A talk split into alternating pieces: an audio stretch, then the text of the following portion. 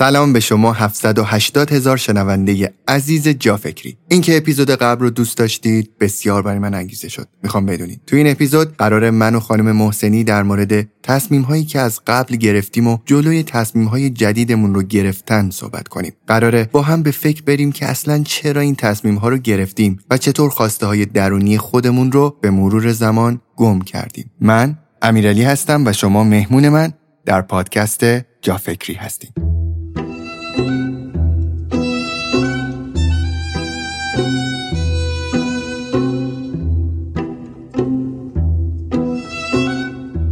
آچاره یک پلتفرمه که بیش از سیصد سرویس متنوع داره.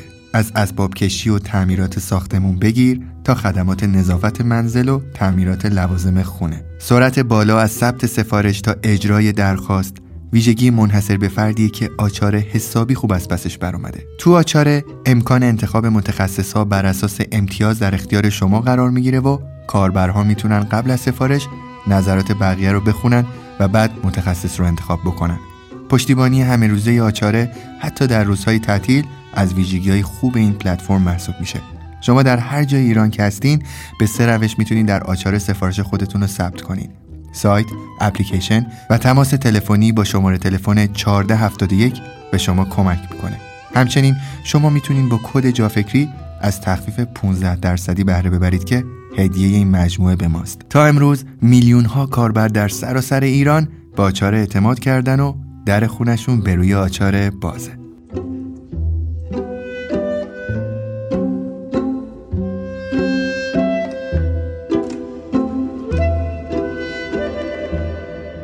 خانم محسنی سلام، خوش اومدین دوباره به جافکری. سلام، ممنونم از شما. حالتون خوبه؟ تشکر، شما خوب هستید؟ منم عالی ام، شکر خدا، مرسی. خب در خدمتون هستیم. ادامه مبحث قبلی. چقدرم خوب. توی اپیزود قبلی خانم محسنی من فکر می‌کردم که ما فقط قرار در مورد تصمیم گیری با هم صحبت بکنیم، بعد که یکم اومدیم جلوتر دیدیم که یعنی طبق صحبت‌های شما اومدیم پرداختیم به این موضوع که اصلا قبل از تصمیم گیری باید به چه چیزهایی فکر بکنیم، چه عواملی تاثیرگذار هستن توی تصمیم گیری‌های ما، و اومدیم به سری خائن‌ها اشاره کردین که در ما زیست میکنن و زندگی میکنن و یه جورایی همکاری دارن با عوامل بیرونی، حتی عرف‌ها، اجتماع، و خیلی بر من اشاره جالبی بود. الان خیلی کنجکاوم که بدونم اپیزود دوم این فصل رو قرار با هم چجوری شروع بکنیم. بله حتما. خب من یه اشاره به مسیری که اومدیم میکنم. ما گفتیم چرا در هدفهامون موفق نمیشیم؟ چون یک پیش نیازهایی لازمه و زمانی که باید نسبت به این پیش نیازها آگاه باشیم و تمرینش کنیم قبل از هدف گذاریمونه. یعنی الان که آماده بشیم، تمرین‌ها رو انجام بدیم، میتونیم تو سال نو یک هدف خوب بذاریم و جلو بریم توش. پس ما اومدیم به قبل از هدف گذاری پرداختیم و قبل از تصمیم گیری. قبل از همه اینها یک خودش یک هدف لازم داره. هدف الان برای ما اینه ببینیم که چرا خواسته هامون رو نمیشناسیم، چرا آگاهی نداریم از خواسته های باطنیمون، و برای شناختنه میخوایم یه سری تمرین انجام بدیم. و دومین هدف امروز اینه که دیدگاه واقعی و مخصوصمون رو دنبال کنیم، یعنی شروع کنیم. منتظر نمونیم که من حالا بیام اپیزودها رو گوش بدم یا سال نو بشه یا شنبه موعود بشه یا هر چی، بعد من حرکت خواهم کرد. تو قسمت آخر اپیزود قبلی گفتیم که منتظر موندن خودش یک نشانه آسیب‌زاست. ما همینجا یاد میگیریم، همینجا حرکت میکنیم. به خاطر همین تمرین‌های امروز هم یادگیری هم حرکت، ما هم انجامش میدیم. ما برای اون شفافیت نسبت به اینکه چی می‌خوایم باید ببینیم چه مقاومت‌هایی درون ما هست. پیدا کردن این مقاومت‌ها دو تا فرمول داره. یکی به شکل عمومی کار کنیم، یعنی اون اتفاق، اون فرآیندی که در همه ما به هر حال اتفاق افتاده. یکی به شکل اختصاصی کار کنیم، یعنی در تک تک ما چه شکلی اتفاق افتاده. این دفعه ما اون مقاومت‌های عمومی رو در موردش صحبت می‌کنیم، اونا رو کشف می‌کنیم، اونا رو از پشت پرده در میاریم تا ببینیم چه خبره. اولین سوال از همینجا، از همین اول تمرین شروع میشه. قرار بوده شما چه کاره بشید؟ این یعنی چی؟ یعنی اینکه چیزایی که شنیدی، پسر ما قراره این بشه، دختر ما قرار این بشه، تو خانواده ما همه این میشن، تو دکتر میشی من بهت افتخار می‌کنم، تو خانواده ما همه خونه‌دار، خانمای نجیب خونه‌دار میمونن. هرچی هرچی قشنگ باید یک تفکر عمیق الان را بندازیم و به این فکر کنیم که قرار بوده من چی کار چی کاره بشم، قرار بوده چه کسی باشم تو این دنیا. دو تا بعد شد، چه کاره بشم، چه کسی باشم، این دو تا با هم مرتبطه. درون هر کدوم از ما یک پیام نهفته یا یک سری پیام نهفته با این موضوعات قرار داره. اون پیام ها به ما میگه چه انتظاراتی از ما میرفته و هنوز هم اون انتظارات ما از خودمون داریم. چرا هنوز داریم؟ چون این محتوای ناخودآگاه ماه که ما هنوز آگاهش نکردیم، هنوز نمیدونیم که هست، یعنی جبرش، سلطش، نفوذش هست، اما ما ازش خبر نداشتیم. جلوتر که میریم متوجه میشیم که با دوگانگی هامون اینا رو میفهمیم، با اینکه حالمون خوب نیست، با اینکه جلو نمیریم، با اینکه میرسیم اما خوشحال نیستیم. مثالهاش کاملتر میشه. این احتمال خیلی بالاست که ما تا حالا به این پیام ها دقت نکرده باشیم. ممکنه الان که من صورت سوالو میخونم اصلا شما چیزی به یادت نیاد، اما مطمئناً وقتی بمونی، وقتی این ایده رو بخیسونی تو ذهنت، کم کم میبینی که همسایت هم شاید ازت یه انتظاری داشته. مثلا خودش پسردار نمیشده، به شما گفته که تو پسر منی، تو آخرش باعث افتخار من میشی. این یعنی شما داخل برنامه‌های اون رفتی. بچه بودی دوست داشتی تایید بگیری، دوست داشتی محبت بگیری، دوست داشتی به اون آدمم تعلق داشته باشی. همه اینا هم درسته، صحیحه، سالمه. امروز یک بزرگسالی و دوست داری هویت شخصی هم داشته باشی و نیاز داری هویت شخصی داشته باشی و نیاز داری در جهت هدفات حرکت کنی. امروز دیگه برای آب نبات کاری نمی‌کنی چون واقعی‌تر شده دنیات. ما این پیام ها رو چه شنیده باشیم؟ یعنی شما از قبل من میدونستم، همیشه آگاه بودم که این انتظارات از من چیه و معمولا هم یک انتظار نیست، انتظاراته. مادر یک انتظار، پدر یک انتظار، خانواده یک انتظار، اقوام انتظارات دیگه‌ای. بعضی وقتا این انتظارات مبهمه، بعضی وقتا متضاده. جلوتر توضیح میدم که اصلا این سردرگمی بی نهایتی رو با خودش به همراه میاره. چه آگاه بودی چه آگاه نبودی، تو همون ناخودآگاهی گاهی باهاشون مخالفت کردی، تو همون تقصی و شیطنت بچگونه. اه کی من این نمیشم، من اون میشم، که خود این هم خود یک دور شدن از خوده. چون گفتیم وقتی من جهت درونیمو پیدا میکنم الزاما به معنی نیست که جبهه‌ای با هر جهت بیرونی دارم، من فقط مسیر خودمو میرم. ولی اینجا که جبهه مخالفو انتخاب کردم از خودم دور شدم، تو کودکی، تو فرایند ناخودآگاه. و الان حتی دارم این کارایی میکنم که فقط به اون انتظارات دهنکجی کنم و غافلم از این که با اون دهنکجیه دارم به خودم بد میکنم، هزینه هاشو من دارم میدم. یا اینکه باز به شکل ناخودآگاه موافقت کردم، حالا هزینه های موافقت هم دارم میدم. هر دوی این هزینه ها سنگین ترین هزینه یه که به نظر من یک آدم میتونه تو زندگیش بده، هزینه خودت نبودن، هزینه که من خودم نباشم. و این پیام و انتظاره، یعنی اون پیامه همیشه حاوی انتظار بوده، همیشه بوده، هست، حتی ما الان آگاهش میکنیم، خواهد بود و تأثیر هم دارد. اما شکل این تأثیره خیلی فرق میکنه از موقعی که ناخودآگاهه نسبت به موقعی که آگاه میشه. یعنی شما دیگه میبینی، به قول کلمه جالبی که شما برداشتی، خائن کی میاد، از کدوم در میاد، چی کار داره، چی میخواد، باهاش دست میدم یا بهش پشت میکنم. اینا رو میبینی، قبلا نمیدیدی، قبلا فقط میدونستی حالم بده، رشته ایکس مینویسم میرم دانشگاه حالم بده، چون تو ابهامم نمیدونم چرا حالم بده، انصراف میدم میرم رشته ایگرگ اس مینویسم حالم بده، از دانشگاه میام بیرون میرم سر کار حالم بده. انگار به شکل مبهم و ناخودآگاه من دارم با انتظارات هی گلاویزم، درگیرم. یه دو بعدی شده وجود من، یه لایه‌ام میخواد هماهنگ باشه، یه لایه‌ام میخواد خودش باشه. اون لایه‌ای که میخواد خودش باشه اصالت داره و باید اون اتفاق بیفته، نه به قیمت اینکه به اون جمع پشت کنیم، به قیمت آگاهی. به ندرت این انتظارها که داره با رشد ما هی قوی تر میشه درون ما، با درونیات، روح ما و اون کسی که ما هستیم به ندرت اینا هماهنگ. یعنی خیلی خوششانس کسی که و خیلی به لحاظ آماری آمارش کم آدم هایی که این انتظارات با ذات خودشون هماهنگه. مثلا پیکاسو یکی از اون آدم های نقاش زاده میشه، نقاشی توش تشویق میشه، تربیت میشه، نقاش میشه، کاملا هماهنگ. ولی این اتفاق برای اکثریت نمیفته. چرا؟ چون اونهایی که ما رو پرورش میدن اونها هم آرزوهایی دارن دیگه، اونها هم ایده هایی دارن، اونها هم میخوان به ما افتخار کنن یا فکر میکنن نسخه بهتری از ما رو سراغ دارن. یعنی نیت خوبه، حسن نیت وجود داره، اما حسن رفتار نمیتونه وجود داشته باشه چون آگاهی وجود نداره. ما با اون آدم‌ها ضدیتی نداریم، با پیام‌هاشون ضدیتی نداریم، باهاشون سر جنگ نداریم.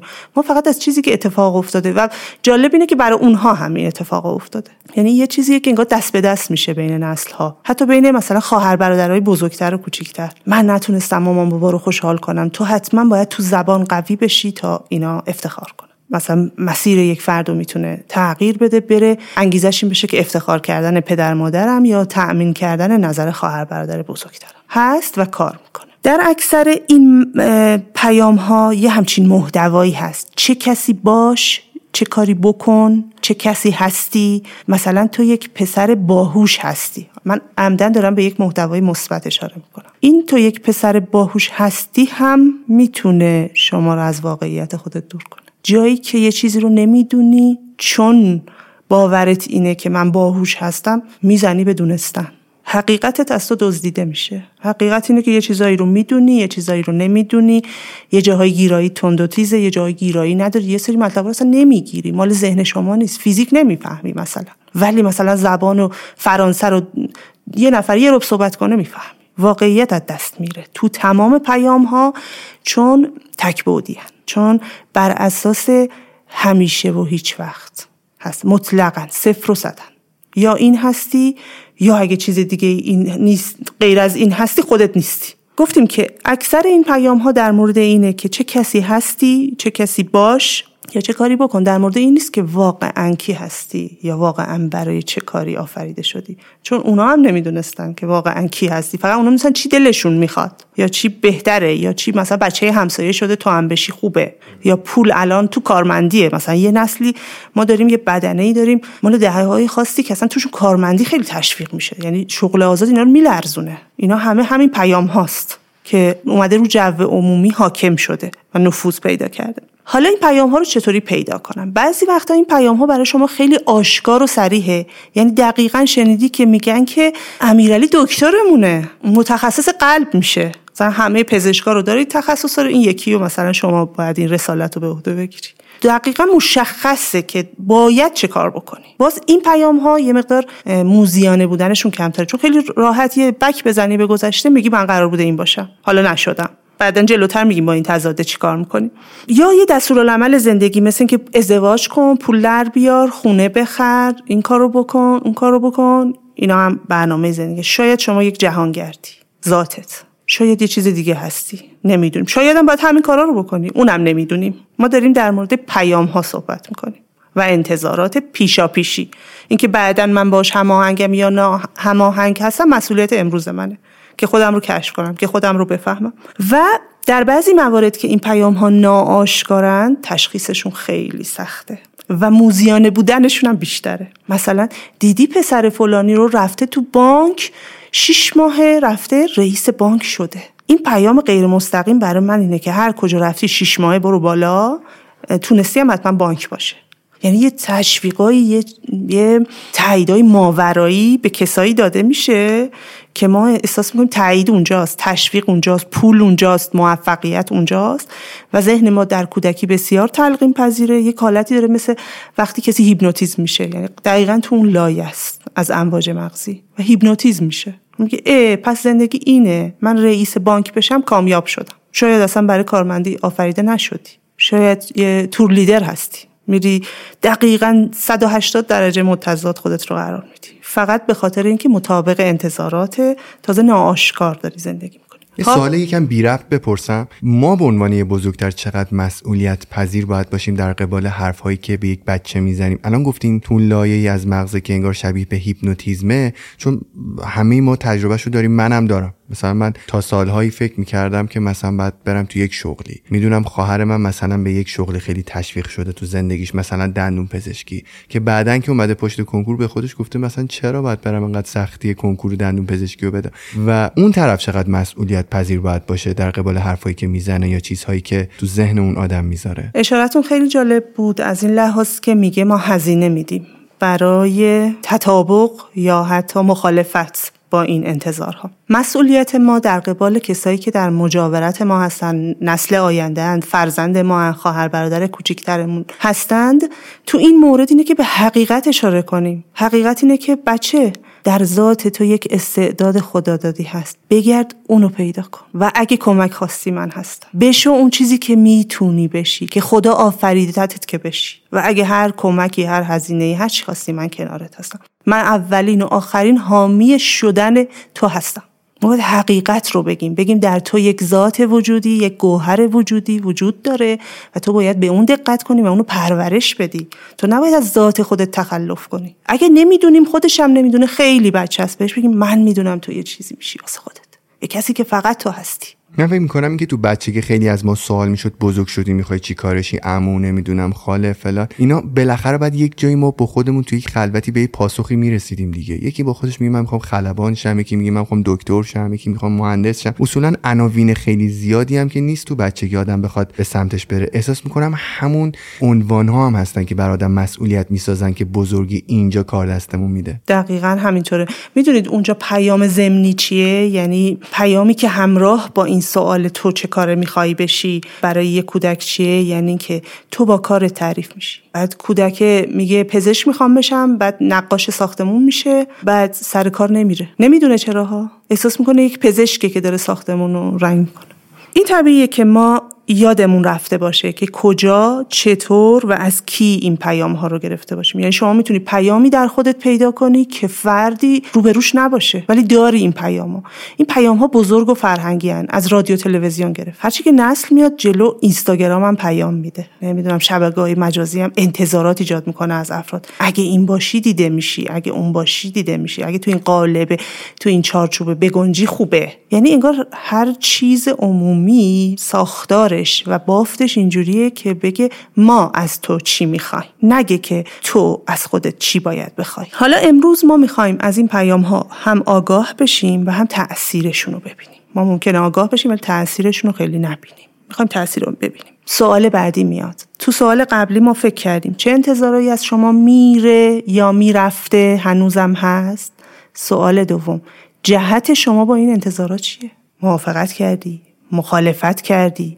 مخالفت کردی دولایه شدی، یعنی کار خودتو میکنی ولی همش ناراحتی. موافقت کردی، به اونا غر میزنی، همش ناراحتی. شما گفتید من این زنه رو بگیرم، شما گفتید من سر این کاره برم، شما گفتی برو بانک، پس چرا من رئیس بانک نشدم؟ انگار مثلا طلبکارم من، بقیه باید جواب زندگی منو بدن. این درسته دیگه، این بازی روانیه که بعد از اینکه واسه دیگران زندگی میکنم اتفاق میفته. حالا دیگران باید بیان جوابگو بشن، جوابگوی چیزی که من دزدیدم. اونا ندزدیدم، من وادادم، من گذاشتم ببرم. بیا جواب این زندگی که واسه من ساختید رو بدید. چقدر این دیالوگ دیالوگ آشناییه. الان که فکر میکنم میبینم حتی خود من هم داشتم. خیلی عمومیه. گفتم که من میخوام تو قسمت عمومی توی این اپیزود صحبت کنم. خیلی عمومیه. نگیمم تو دلمون داریم، اینم زندگیه واسه ما ساختن. و خیلی دیگه بچه متین و مؤدب و محجوبی باشیم تو دلمون داریمش. بعد مثلا تو نگاهمون یا سلام علیکم یه دلخوری هستش. اینم رشته بود، به من گفتی برم، بیا دیگه. الان رفته بودم بقالی زده بودم، موفق تر. طلبکاری پیامدشه، انرژی روانی که هدر میره. یعنی در از تو این نقطه شما دارین از ما میخواین که فکر کنیم با این فیدبک هایی که از بیرون گرفتیم، با اون شاید یه جورهای دستورهای ذهنی که از بیرون گرفتیم، امروز خودمون باهاش چند چندیم و چطوری زندگی کردیم تا الان. تا الان چیکار کردیم و قدم بعدی چیه؟ قدم بعدی، اول ببینیم که وقتی با دقت و ریزبینی به این سوالا جواب میدی چی میگیری، متوجه چه چیزایی میشی. یکی این که اگه قشنگ دقت و ریزبینی رو آوردم، ما الان داریم محاوره میکنیم، ممکنه شما بری بشینی جوابا رو بنویسی. وقتی بنویسی و تک تک افراد رو میاری، پدرم بوده تو محیطم، پدر بزرگم هم بوده، مادرم بوده، اصلا بعضی وقتا میبینی که میشستن، مثلا مادرتون میگفتش که این بچه به محض اینکه دیپلمشو گرفته باید بره سربازی، پدرتون میگفت مگه آدم عاقل میره سربازی؟ وقتی با دقت و ریزبینی نگاه میکنید میبینی که اصلا اجرایی کردن یه سری از این انتظارات غیر ممکنه. پاره شدنه، یکی از این ور میکشه، یکی از اون ور میکشه و معمولا آدما میرسن به این انتظار و این یکی از دلیل اون استاپ ها و مقاومت هایی داره. پیام ها متناقض، نمیخوره با هم، نمیتونم هم بشینم هم پاشم، نمیتونم هم به راست برم هم به چپ برم، چون تفکرم هنوز بچگانه است. فکر میکنم اگه برم سربازی با مامانم خوبم، به بابام بدی کردم، برعکسشو عمل کنم، برعکس. اصلا یه وقتایی توی محیط درگیر یه سری فیدبک های متناقض بودیم. مثلا من یادمه توی دبیرستان یه معلمی اومد میگفت بچه‌ها درس بخونین، درس بخونین و درس بخونین، همونو میرفت بیرون. یه دونه معلم دیگه به فاصله یه رو به بعد میومد تو و میگفتش آقا هر کی درس خونده بدبخت شده و درس نخونین و از همین الان برین سراغ کار و شما حساب بکن تو دو تا زنگ مختلف شما چقدر داری متناقض میشنوی دستور میگیری. درسته، مثالتون خیلی خوبه، چون دومی هم که میاد معلمه، اگه درس خوندن خوب نیست خودش چرا درس خونده؟ داری نون این کارون، یعنی تناقض و تضاد به اوج میرسونه در ما. و بدتر از اونها معلم کنکورو هن، یک عالمه پول میگیرن، بعد بچت میاد خونه میبینی که گفته کنکور امسالش کی قبول نمیشه، سوالا لو رفته چی چی. خب اینا اینا خ... اینا واقعا خیانت میکنن به مردم، چون پیام متضاد و متناقض رو میفرستن و فرد تو گیجی و سردرگمی گم میشه، نمیفهمه جهت خودش چیه، انتخاب خودش چیه. یا مثلا الان یه چیز ایده هایی رایج شده، میگن آموزش پرورش رو چرا بچه‌ها رو میذاریم انرژیشون هدر میره که بذاریمشون از اول تو کارهای فنی. خب آخه آدم عاقل، مگه همه برای کار فنی ساخته شدن؟ اگه همه برای آموزش ساخته نشدن، همه برای کار فنی هم ساخته نشدن. گفتم یکی از خاصیت این پیام ها مطلق نگریه، یعنی همه رو میخواد بکنه توی طبقه، نمی میخواد تفکر داشته باشه، نمیخواد تعمق و تنوع و طبقه رو بپذیره. میخواد بگه ما فهمیدیم، این مهر تایید و سلام. اینجا گیر میافتیم ما. مثلا این از این انتظاراتی که ناهماهنگی، یه مثال بزنم، مثلا از من انتظار میرفته که هم یه زن خونه دار باشم، هم دستم تو جیب خودم باشه.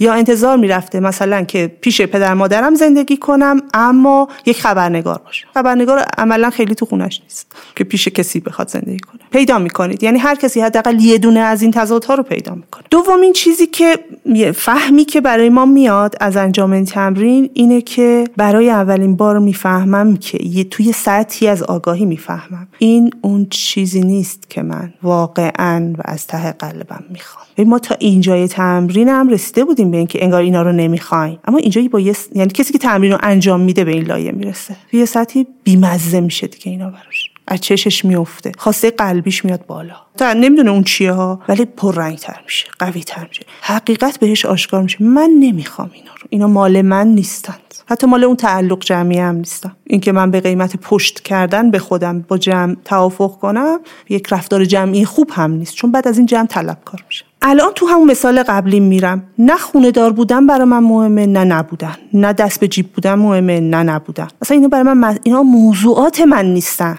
شما تو این فهم دوم به این میرسی که اصلا اینا موضوع من نیستن، اصلا اینا با من نیستن، برای من، اینا مال اونا بود، مال تفکر اونا بود، مال نسل اونا بود، مال اطلاعاتی بود که در محیط پیرامونشون از بچه داشتن، از تربیت داشتن، از شغل داشتن، یا هر چی. یه جورایی این که قبلا فکر میکردیم مال خودمونه از ما منفک میشه، جدا میشه از ما. این خیلی آگاهی خوبیه. و موضوعاتی که مال منن پیدا میشن، مثلا موضوع من خانه‌دار بودن یا نبودن، دست به جیب بودن یا دست به جیب نبودن نیست، ولی یادگیری حتما هست، شکوفایی حتما هست، کمک به آدم‌ها حتما هست. اینا موضوعات منن، موضوعات من پیدا میشن. اگر خودم میخواستم یه نسخه به زندگی خودم بدم، میگفتم تو برو چیکار بکن. این موضوعات تازه برای اولین بار دیده میشن. و بعدش حرکت شروع میشه، انجام کارهایی و اشتغال به کارهایی که ازش لذت میبرم. وقتی انجامش میدم متوجه گذر زمان نمیشم، کاری که توش حل میشم با هویت من یکیه. مثلا هم یاد در مورد شخص خودم، یادگیری، یاد دادن، رشد کردن، مولد بودن، تو اینا من احساس نمیکنم که زمان داره میگذره، یا اصلا من و زندگی دوتا هستیم، ما یکی هستیم. اون حالت غرقگی که خیلی توصیه میشه توی روانشناسی، اینجا داره اتفاق میفته. من در زندگی خودم چنان حلم که من و زندگی یکی هستیم. این برای ما شروع میشه.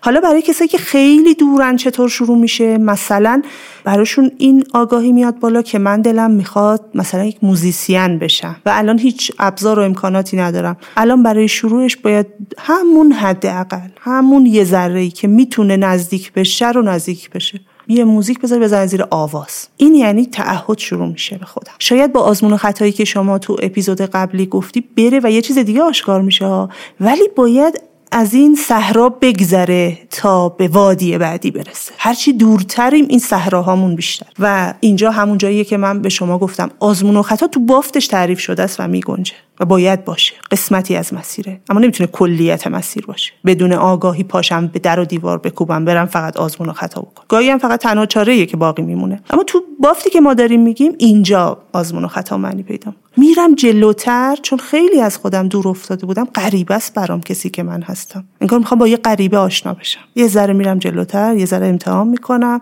ببینم آره خودشه، شاید باشه شاید نباشه. هر دو رو میپذیرم. حداقل میدونم که نسبت من با پیام‌های بیرونی چیه. حداقل یه جهت جدیدی پیدا کردم. من میخوام اینجا یه مروری بکنم. بعضی از مطالب رو من در طول اپیزودها تکرار میکنم. این تکرار دلیل داره. یعنی گوش باید بارها و بارها بشنوه تا عمیق بشه. یک الفبای جدید برای فکر کردن پیدا بکنه در اثر این تکراری شنیدنه. یه بار مرور میکنم. توی این فرایند تن دادن و یا مخالفت کردن با اون پیام‌ها و انتظارات، ارزش‌های شخصی من از دست میره. من گم میشم. از کسی که هستم و کاری که کار منه دور و دور و دورتر میشم و اون وقت برای جبران این خلأ چیکار میکنم؟ اقدام میکنم به هدف گذاری و برنامه ریزی و معمولاً هم تو این جور هدف گذاری و تو این جور برنامه نویسی ها من ناکام میشم. چرا؟ گفتیم چون این هدف ها متعلق به من نیستند. مثل اینه که دارم باغچه همسایه رو بیل میزنم. ذوقی برام نداره. ذوقم کور شده نسبت به اون هدفها. و دوباره نقطه متضاد چیه؟ وقتی به این هدفهای بی‌معنا برای خودم بی‌علاقه میشم، دوباره پیام و انتظارات فعال میشه و منو هول میده. میگه یه چیزی بشو، یه کسی بشو، یه کاری بکن. میبینید چطوری چرخوار منو محاصره میکنه؟ یعنی هی خودش خودش رو تقویت میکنه و من اصلا بیرون این گود قرار دارم. همه این پیام ها چه آشکار باشن چه مبهم باشن، به هر حال شما پیداشون کردی. در بزرگسالی ما تا امروز که آگاه شدی، پنهانی و به تدریج خوشحالی و خرسندی شما رو تحت تاثیر قرار داده، از کسی که هستی و از کاری که کردی، چون به شما داشته تزریق میکرده باید یه کس دیگری میبودی، باید یه کار دیگری میکردی. یعنی خوشحالی تحت تاثیر قرار گرفته و این یک علت بزرگ برای بیشتر بدحالی هاست. انگار که من در دو لایه زندگی میکنم. یه جورایی تا وقتی به اون پیام ها تن میدم تظاهر به موافقت میکنم، اما یه تمنای درونی هم درون من میگه نه، من این کسی که دارم زندگیش میکنم نیستم. یه مثال واقعی از این تحت تاثیر قرار گرفتن خوشحالیه بگم. وقتی شما با تمام توانت یه کاری رو صرف نظر از اینکه چه کاریه انجامش میدی، پیشرفت میکنی، پله های موفقیت رو میری، موفقم میشی، مدالش رو میگیری، افتخاراتش رو میگیری، اما در درونت احساس میکنی یه چیزی اشتباهه و احساس اینقدر مبهمه که حتی نمیتونی بفهمی که چی اشتباهه. احساس میکنی یه کار دیگه باید میکردی. در همین حد میتونی بفهمی، چون بقیهش ناخودآگاهه، بقیهش از دیدت پنهان. احساس مبهم نارضایتی داری. دیگه نمیتونی این همه مسیری که اومدی و تلاش کردی و افتخارات کسب کردی لذتشو ببری. ناآرومیه، بیقراریه که تو اپیزود قبلی گفتیم اینجا میاد بالا، خودشو نشون میده. و اگه هدفم شخصی باشه تو کاملا برعکس. خیلی راضی و راحتم از کاری که میکنم، هرچند کسی تاییدش نکنه. اگه ضد اجتماعی نیست، اگر به کسی صدمه نمیزنه، اگر به خودم صدمه نمیزنه، هدف درستیه. من باهاش راحتم، با دستاورداش راحتم، با چالش‌هاش راحتم، با افتخاراتش راضیم، کافیه برام.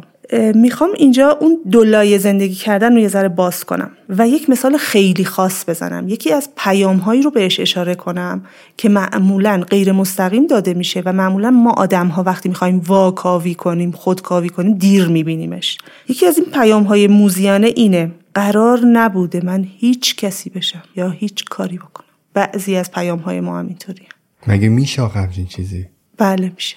وقتی که یک نمره‌ای رو کم میاری و از والدینت میشنوی که اینم نمره است هجده رو مثلا، این پیام منتقل میشه هر چی که بشی کافی نیستی. فرقی نمیکنه هجده یا ده یکیه یا دو، فقط با بیست چی. آره، پیام هایی که با کمال گرایی به ما، با مطلق گرایی به ما داده میشه، تو هیچی نمیشی رو میاره برام. اینه که تو میبینی طرف خیلی چیزا میتونه بشه نمیشه، میشه فکر میکنه نشده، لذتش رو نمیبره، یا اینکه آتل و باطل زندگیش رو میگذرونه. این دیگه شکل تن دادن به پیام است دیگه. ببخشید من این سوالی بپرسم، این کمالگرایی های ما یعنی میتونه یک منشأ به این شکل داشته باشه؟ یعنی کمالگرایی رو اصطلاحاً این تفکر اشتباه رو یکی در ما کاشته باشه؟ نه الزاما. کمالگرایی حتی میتونه ریشه فیزیولوژیک و زیستی داشته باشه، ممکنه خودمون گرفته باشیم.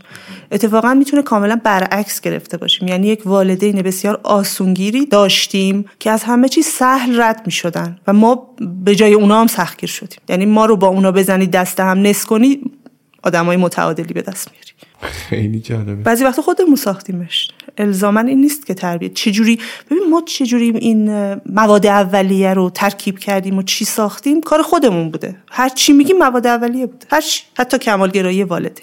اینجا روانشناسی انتخاب شروع میشه دیگه. من مسئول چیزی ام که من هستم و اگه اینو نپذیرم که تمام عمرمو باطل میکنم به بهانه اینکه اونا مسئولن، اونا اون کارو کردن، اونا اینجوری، اینا اونجوری.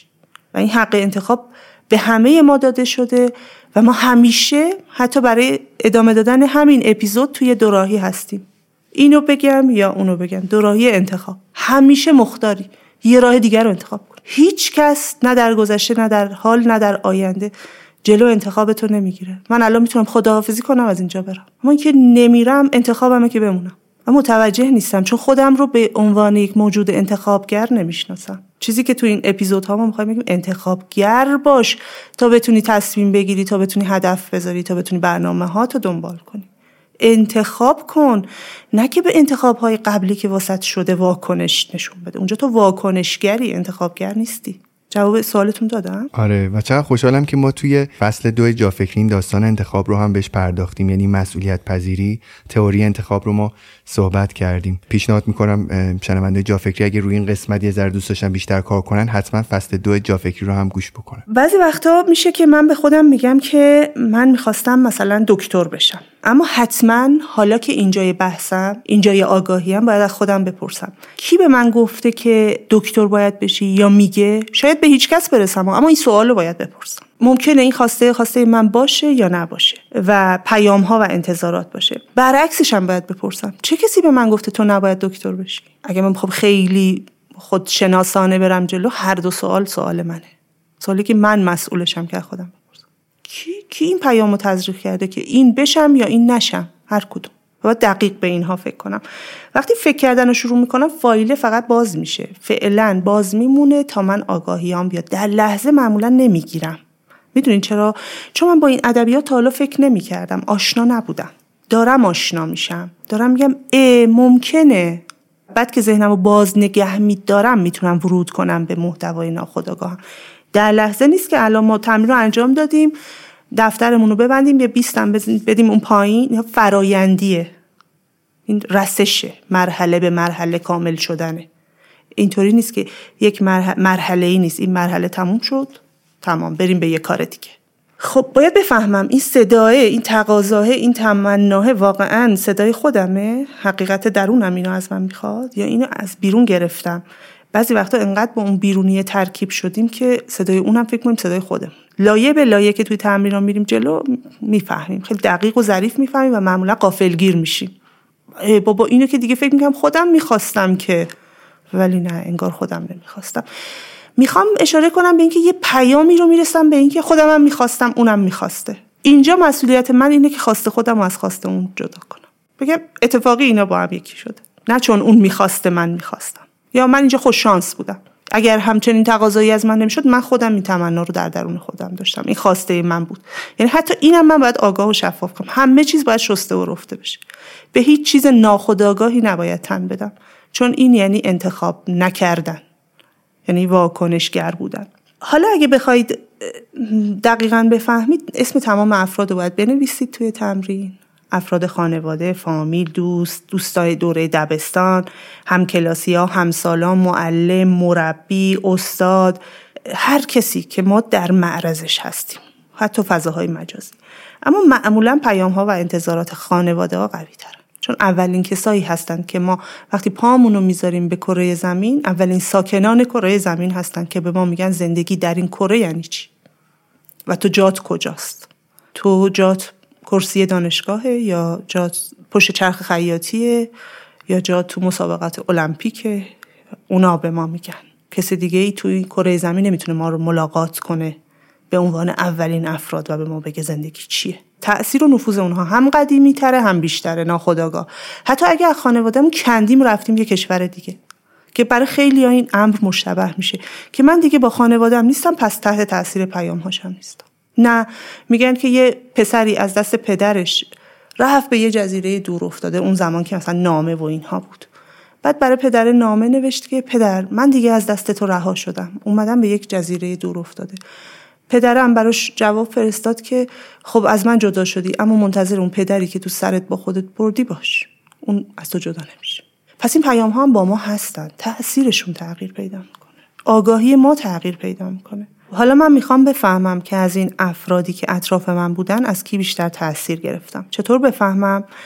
این اسما رو که نوشتم از خودم میپرسم برای من مهم بوده یا مهم هست که به چشم کی بیام؟ من کیو آدم حسابی تر میدونستم یا دلم میخواسته اون منو آدم حسابی بدونه؟ پیام اون حتما و انتظارش با نفوذ داره در من. دوست داشتم کی منو تحویل بگیره، دوست داشتم بچه خوبه از نظر کی باشم، نظر و رأی مثبت کی برام خیلی مطرح بوده. بعد بگم واسه این چقدر هزینه دادم و هنوزم برام مهمه واقعا هزینه ها رو ببینم. این آ... این فرایند خود آگاه شدنه. آگاهی یعنی سود و هزینه رو هر دو رو ببین دیگه. سودت این بود که تاییدش رو به دست آوردی یا نزدیک شدی. ضرر چقدر دادی؟ اصلی ترین ضرر دور شدن از خودمونه دیگه. وقتی این درخواست های باطنی من با پیام های بیرونی هماهنگ نیست. حالا خدا رو شکر که ما اینجا آگاه شدیم و اون ناآگاهی میتونست پتانسیل داشت تا آخر عمرمون ادامه پیدا کنه. این خیلی آگاهی اینجا نعمت خیلی بزرگیه، خیلی بزرگ. حالا میایم ما میگردیم این تمرین رو ادامه میدیم و میخوام برس برسم به یه جای بحث. ممکنه یک نفر بگه نه من اصلا چنین درگیری های ذهنی رو با خودم ندارم. من میخوام ازش یک سوال بپرسم، آیا تو گفتگوی درونی داری؟ گفتگوی درونی نشانه اینه که من یگانه با من بیگانه حرف میزنیم. کسی رو پیدا نمیتونیم بکنیم که گفتگوی درونی نداشته باشه. گفتگوی درونی یعنی تضاد، یعنی مقابله، یعنی دو تا بعد روبروی هم نشستن و دارن با هم صحبت میکنن. پس چرا من میام میگم که نه من یه همچین کشمکشایی، من یه همچین مقاومت‌هایی درون خودم ندارم؟ این معنیش اینه که من آماده نیستم، من خیلی دورم، من آماده آگاهی نیستم. چرا من این مطلب رو مطرح کردم؟ برای اینکه حتی وقتی آماده نیستی بگو آماده نیستم، نگو نیست نبود، چون این به تو شانس آگاهی میده و اون تو رو تو تعصب و کور ذهنی باقی نگه میداره که اینها در مورد من نیست، اینها در مورد هم است. و گفتیم این اپیزود در مورد قسمتی از اتفاقای درونی ما که عمومیه، در همه ما میفته، شکلش متفاوته، که اون شکل‌های متفاوت رو توی اپیزودهای بعدی حتما حتما در موردش صحبت میکنیم. خانم محسنی چقدر خوشحالم که تو دومین اپیزود دارم اینو اعتراف میکنم، چقدر خوشحالم که اینجا این بیشتر از قبل، چون که احساس میکنم این صحبتایی که شما کردین و این بحثایی که شد توی یکی دو اپیزود آدم‌ها رو میتونه درگیر مسائل مشکلاتی بکنه که اصلا هیچ وقت حالا بهش فکر نکردن در مورد خودشون. چقدر میتونه کمک بکنه. خود من الان وسط صحبتاتون داشتم به این فکر میکردم که چقدر در بچگی دوست داشتم شبیه شوهرخاله خودم بشم که یک مدیر کارخونه موفق بود که مهندسی طراحی جامدات خونده بودن، مکانیک مهندسی مکانیک خونده بودن و من سالهای زیادی احساس میکنم دوست داشتم شبیه ایشون باشم. چرا؟ چون تو خانواده خودمون مثال میزدن که ایشون یک شخص موفقه و هنوز هم این آدم یکی از تاثیرگذارترین آدمهای زندگی منه، ولی خب من من سالهای زیادی رو برای مهندس شدن هزینه دادم. میدونین من اصلا مهندس نبودم، من اصلا ریاضیات رو دوست نداشتم، ولی چون اون تصویر رو دوست داشتم احساس میکنم حداقل چند سال از زندگیمو توی مهندسی و توی دانشگاهی که اصلا مسیر من نبود هزینه دادم و اسراف کردم، تلف کردم یه جورایی. و خب الان که شما اشاره میکنین میفهمم. میدونی امیدوارم همینطور که من دارم این متوجه سری مسائل میشم شنونده‌های جافکری هم بشن و اگه که این هنوز داره منجر به هزینه دادنشون میشه جلوگیری بکنن و مسیر خودشون رو شروع بکنن. منم امیدوارم این اتفاق بیفته. و یه نکته میخوام اینجا بگم که خیلی کمک میکنه، اینکه شما میخواستی شبیه شوهر خالت بشی و اون موقعیت جذاب بود، صرف نظر از اینکه پیام ها و انتظارات داشت تایید میکرد اون موقعیت ها رو، یه چیز دیگه هم داشت. اون این بود که کسی که خودش شده، یعنی شوهر خاله شما، خیلی جذابه. همه دوست دارن شبیهش بشن چون تو جای خودشه و به شکل خاصی میدرخشه. امروز اونو ببینید و شما هم در جای خودت و به شکل خاص خودت میدرخشی. اون درخشیدن رو میخواستی، نه شوهر خاله شدن. دقیقاً این خواسته عمیق باطنیه.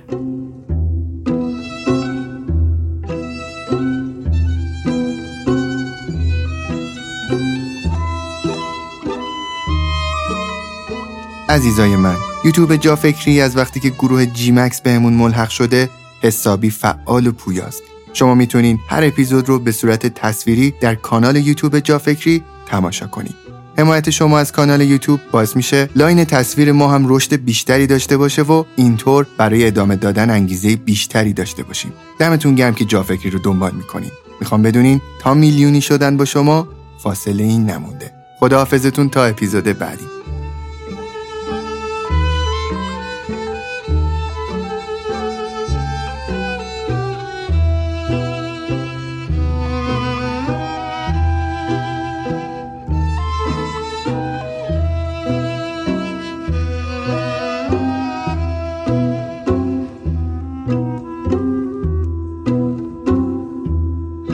Thank you.